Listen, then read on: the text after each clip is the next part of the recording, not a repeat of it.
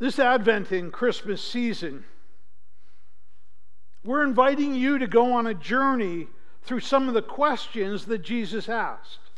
We have created a six week devotional that is in your bulletin this morning on this goldenrod paper.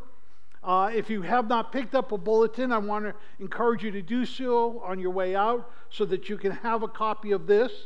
If uh, you happen to lose it along the way, uh, it is also on our website. Uh, you could sign up for daily emails to remind you uh, to do the reading, uh, or there'll be a way of connecting with it on, on social media. But we want to spend, invite you to spend the Advent and Christmas season um, exploring the questions that Jesus asked others. And we want to invite you to do it in such a way that to, for you to consider those questions for your own individual life.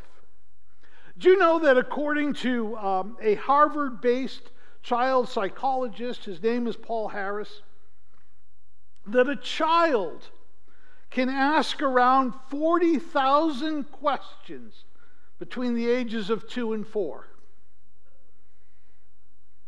Maybe you remember those years. Maybe some of you are living in those years. Other studies have shown that some four year olds may ask as much as two to three hundred questions daily. An Arizona study, the University of Arizona study, said that the average preschooler will ask between 100 to 200 questions a day. That's about one every two minutes. The study also found that boys tend to ask more questions than girls. I didn't read all the details, and I'm not going to ask why. Do you remember some of those days? Well, as I Googled over the past few weeks questions that Jesus asked, I discovered that throughout the four Gospels, there are roughly 305 questions that Jesus asks. Now, keep in mind that some of these questions come from the same stories that are told throughout the Gospels. And so sometimes the same question could be asked as much as four times.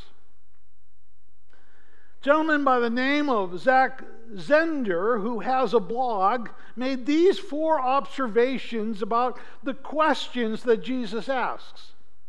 He says Jesus asks curiosity questions. Not that he doesn't know the answers, but he's trying to stir something within those for whom he's asking. Jesus asks open ended questions that can't simply be responded by a yes or a no. Jesus asks challenging questions, thought provoking questions. And I find this fourth observation most fascinating. Jesus never asked a when question.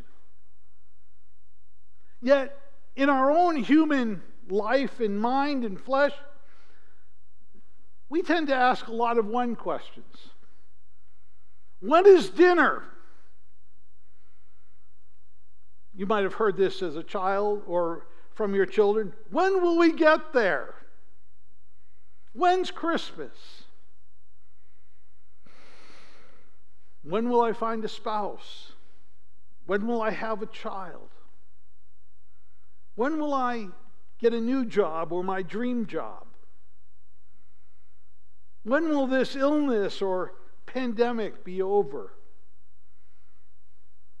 When will the Cleveland Browns win a Super Bowl?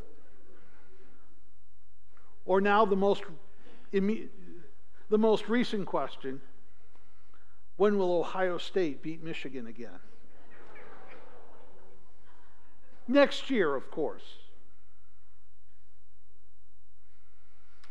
This morning, I want to invite us to consider the first question Jesus asks in all of the Gospels as a part of his ministry. It's found in John's Gospel, the first chapter. And in verses 35 to 42. So, will you stand with me as we hear the word of the Lord for our lives as we begin this Advent season? Hear the word of the Lord. The next day, again, John was standing with his two disciples.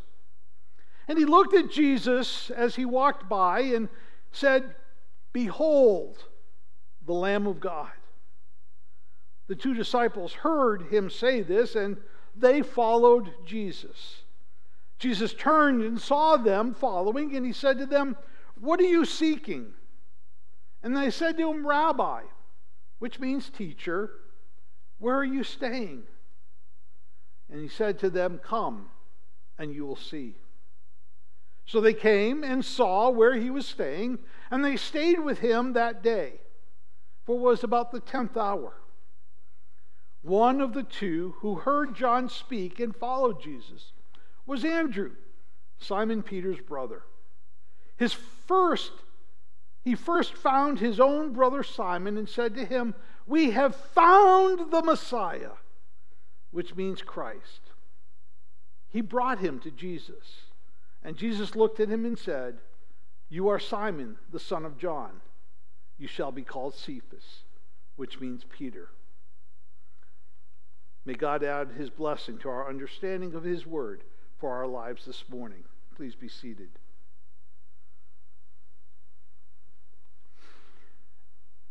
As we invite the Holy Spirit to speak and to minister to our hearts and our lives, I want us to consider this passage and what I see are three movements in this story that form what I believe is God's invitation for us during this Advent and Christmas season. The three movements are captured by three simple words choosing, inviting, and bringing. So let's begin. Choosing.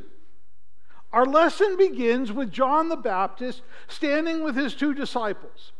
At first, we don't know their names, but later on in the story, we find out that one of these disciples is Andrew, while the second remains nameless, but throughout, throughout the story. But scholars truly believe, with good reason and evidence, that the second disciple is John himself. So there we have it. John the Baptist is standing with Andrew and John, whom John describes as disciples of John the Baptist.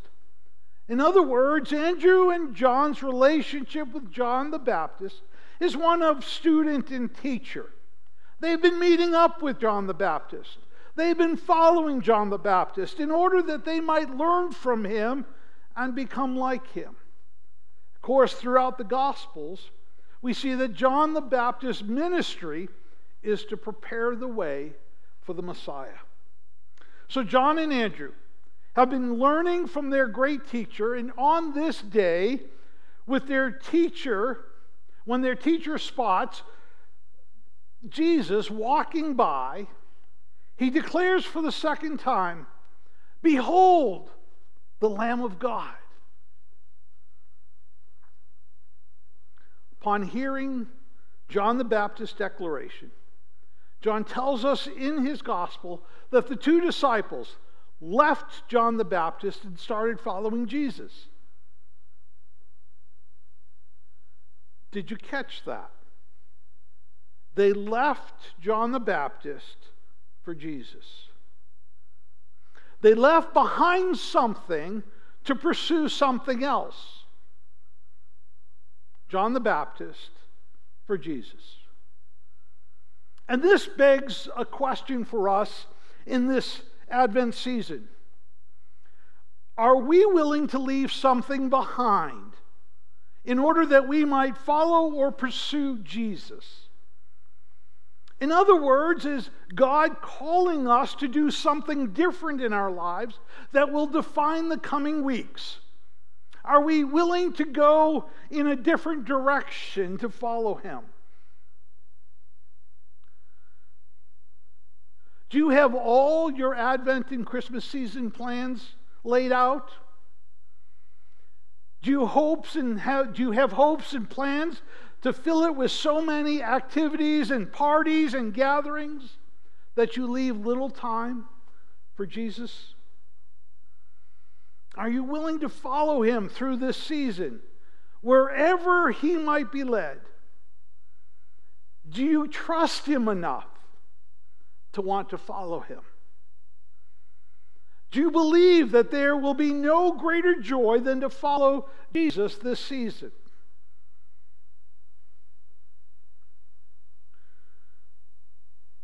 What are you and I willing to let go, to leave behind, to follow Him?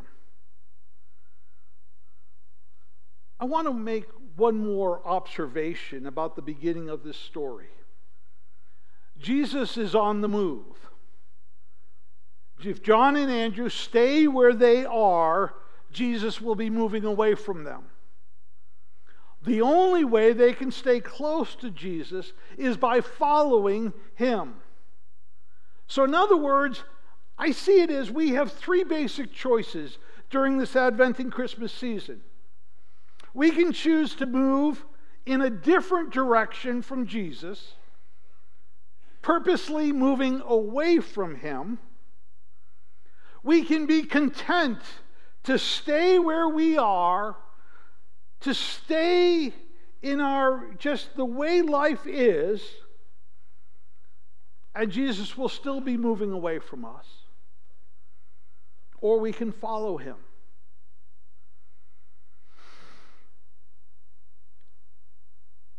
So, as we begin this morning,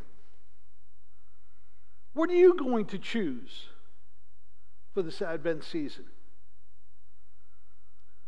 This leads us to the second movement inviting. See, John and Andrew had chosen to leave John the Baptist behind to follow Jesus. They are following close enough to hear him, but they're still at a bit of a distance. They are following close enough that Jesus is aware of them following him and so he turns and asks them, What are you seeking? Now, some translate, translations translate Jesus' question as, What are you looking for? Or, What do you want? I find this, this question particularly interesting because the very first recorded question that Jesus asks is, in fact, not this one, but one in which he speaks at the age of 12 in the Gospel of Luke. His whole family has traveled to Jerusalem for the feast of Passover.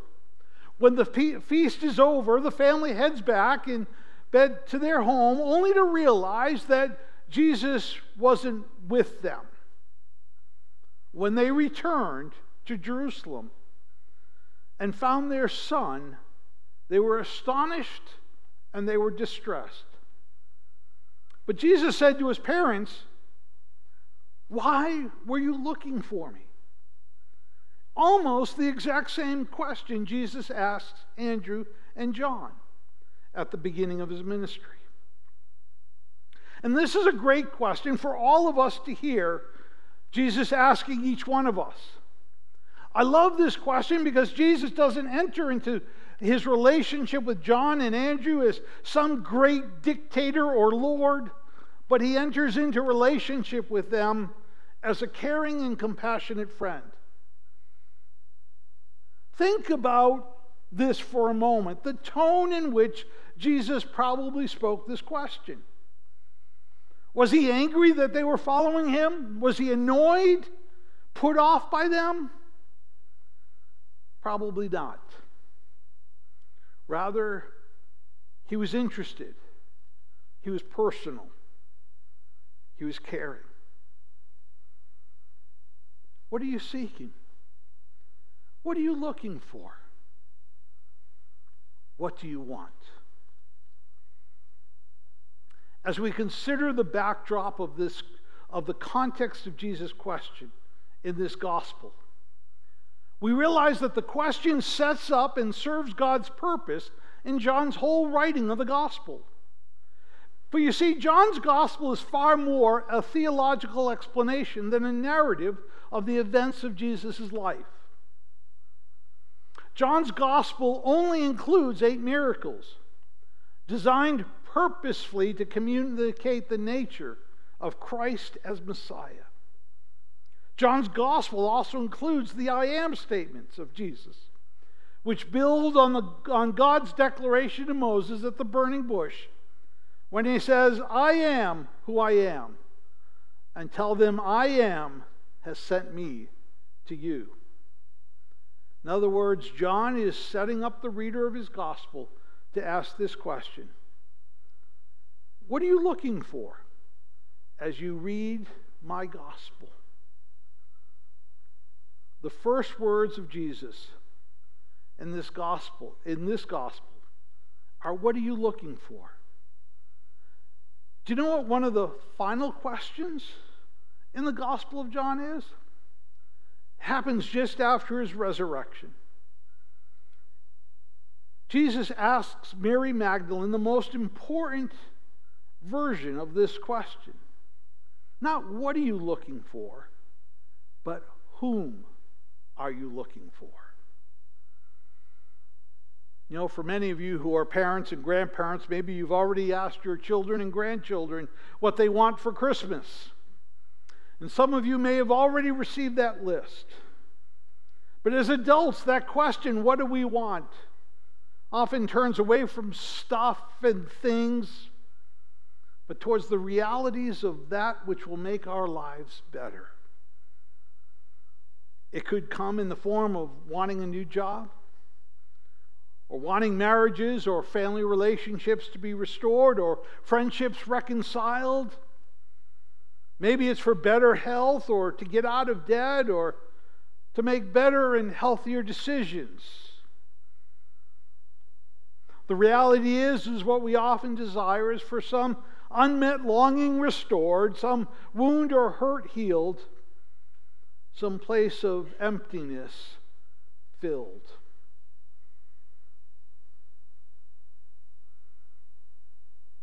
I want you to think for a moment.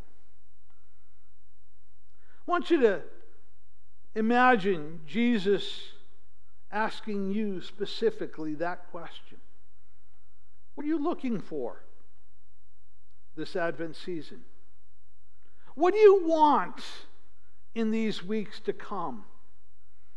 As you prepare for my birth and the celebration of it, what do you want from me? I find it curious that the disciples would choose to answer Jesus' question with a question.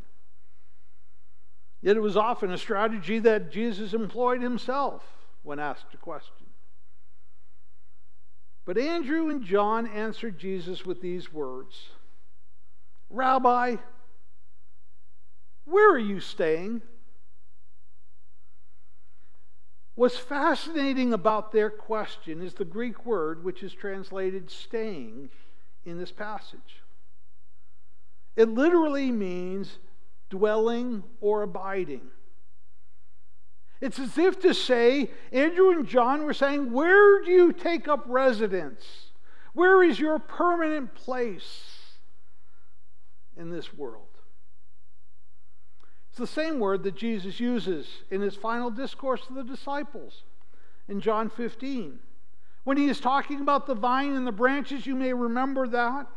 And he says to them, Abide in me, and I will abide in you. It's the same word. In fact, this word staying or dwelling or abiding, John uses 63 times in this gospel and in his letters. 1 John, 2 John, 3 John. That should tell us all that we need to know from the one who walked closely with Jesus. Throughout the gospel, John reveals Jesus' abiding presence with his Father as the driving force of all that he does and speaks. You could build a strong case for Jesus' greatest desire was simply to abide with his Father. And John tells us that he and Andrew have that same desire. Do we? Do you and I have that desire to dwell with Jesus? Andrew was not, Andrew and John weren't looking for a physical address. They were declaring that they wanted to spend time with Jesus and to learn from him. By calling him rabbi, they were stating that they wanted to, to dwell and abide as student and teacher. They wanted to sit under Jesus and learn from him. And Jesus' response was simply this Come and see. Come and experience. Come and live with me and learn from me. And so Andrew and John spent the day with Jesus, learning from him. Is it your desire in this season to spend time with Jesus and to learn from Jesus? Know this Jesus wants to spend time with you. He wants to stay with you, dwell with you, abide with you. And He doesn't do it begrudgingly, but does it with great joy because He has so much to offer, so much to teach you, so much to show you. There's nothing better in life than to respond to an invitation to come and spend time with Jesus. It is my hope and my prayer that you will join me in clearing one or two of those activities that you have planned on your Advent calendar and take that time to spend it with Christ. Spend it with Him in God's Word, using the devotional that we're providing for you. Spend time in prayer and conversation with Jesus. Pull up a cup of coffee, sit in your favorite chair, and just talk to Him and listen to Him. Spend time in worship or with worship music. And let that music just fill your soul. Spend time serving the needs of others. For Jesus said, as you do to the least of these, you do it to me.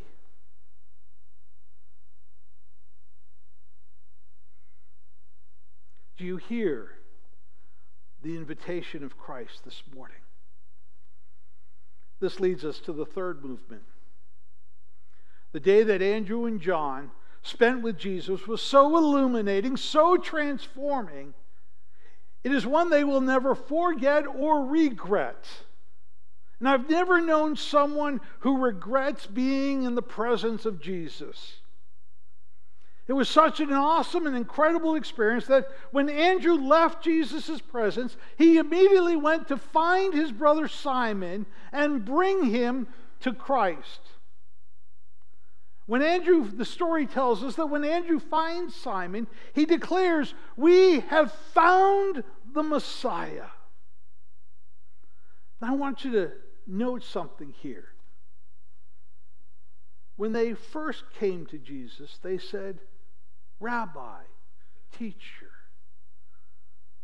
And now they're proclaiming him as Messiah, the Christ, the anointed one. They accepted the invitation, and their lives have been changed. I can only imagine the excitement in Andrew's voice and his facial expressions. He must have been like that child opening up that Christmas, that, that present on Christmas Day, only to find the gift that he or she has always wanted. You know that picture. But Andrew didn't stop there. He grabbed Simon and brought him to Jesus.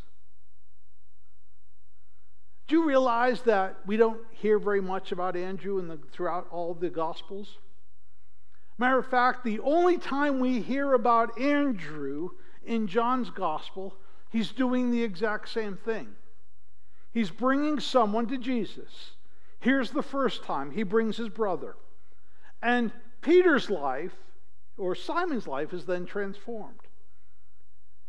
He brings a boy in, the, in John chapter 6 with five barley loaves and two fish. And that boy will see something he could never have imagined in the feeding of thousands of people.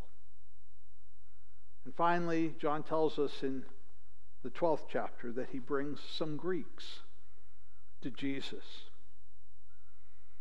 some Gentiles, which signals the, the hour for the Son of Man to be glorified. Think about that for a moment.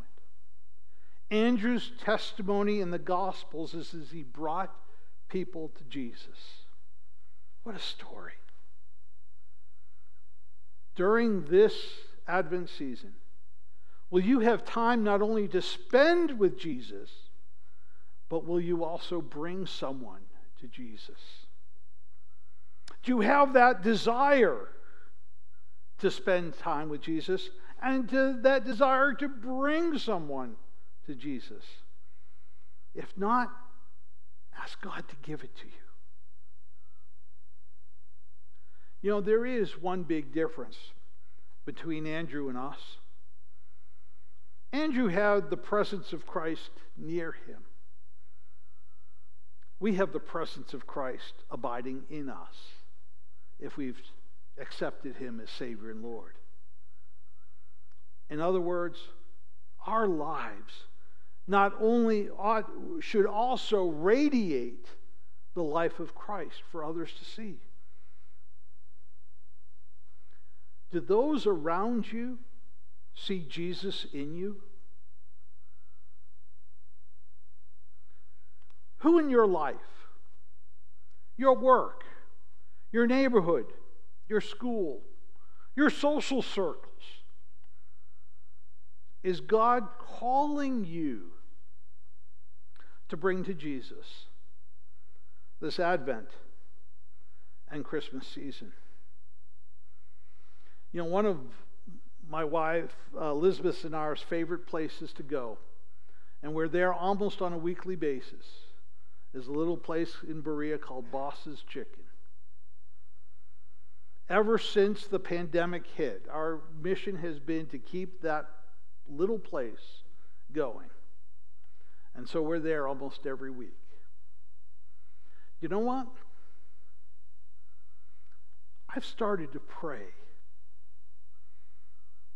that I might bring the manager of Boss's Chicken to Jesus this Christmas.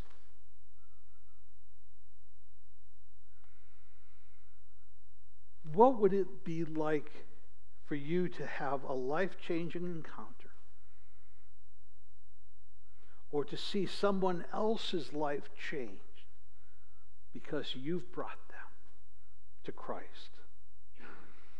You know, in your bulletin, we remind you of some special services that are coming up in December. On December 18th, on Sunday morning at our two services, we're going to have a wonderful musical celebration of Christ's birth with the, the, the, the Christmas choir and the kids' choir, and it will be a glorious morning. I want to invite you.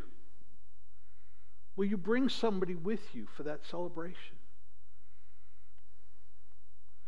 Or, of course, there's the Christmas Eve services at 3 and 5, at 7 in Elyria, and then at 11 o'clock here. Will you take that opportunity?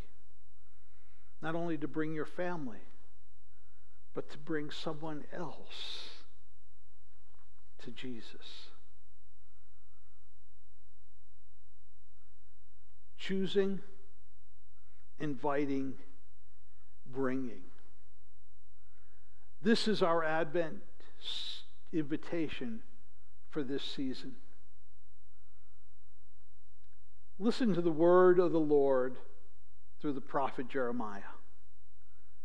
You will seek me and find me when you seek me with all your heart. I will be found by you, declares the Lord, and will bring you back from captivity. Some of us are in captivity by the things of this world and by our own experiences in our lives. Some of us know people who are experiencing this overwhelming sense of being held captive. Hear God's promise. If you seek Jesus with all your heart, you will find him. Let us pray.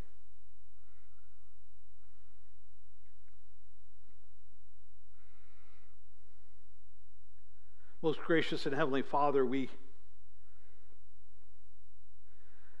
we come this morning and ask, Lord, from the depths of our being,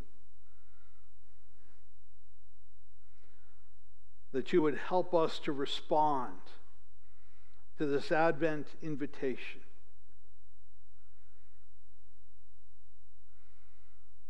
Of choosing to follow you. Of dwelling with you.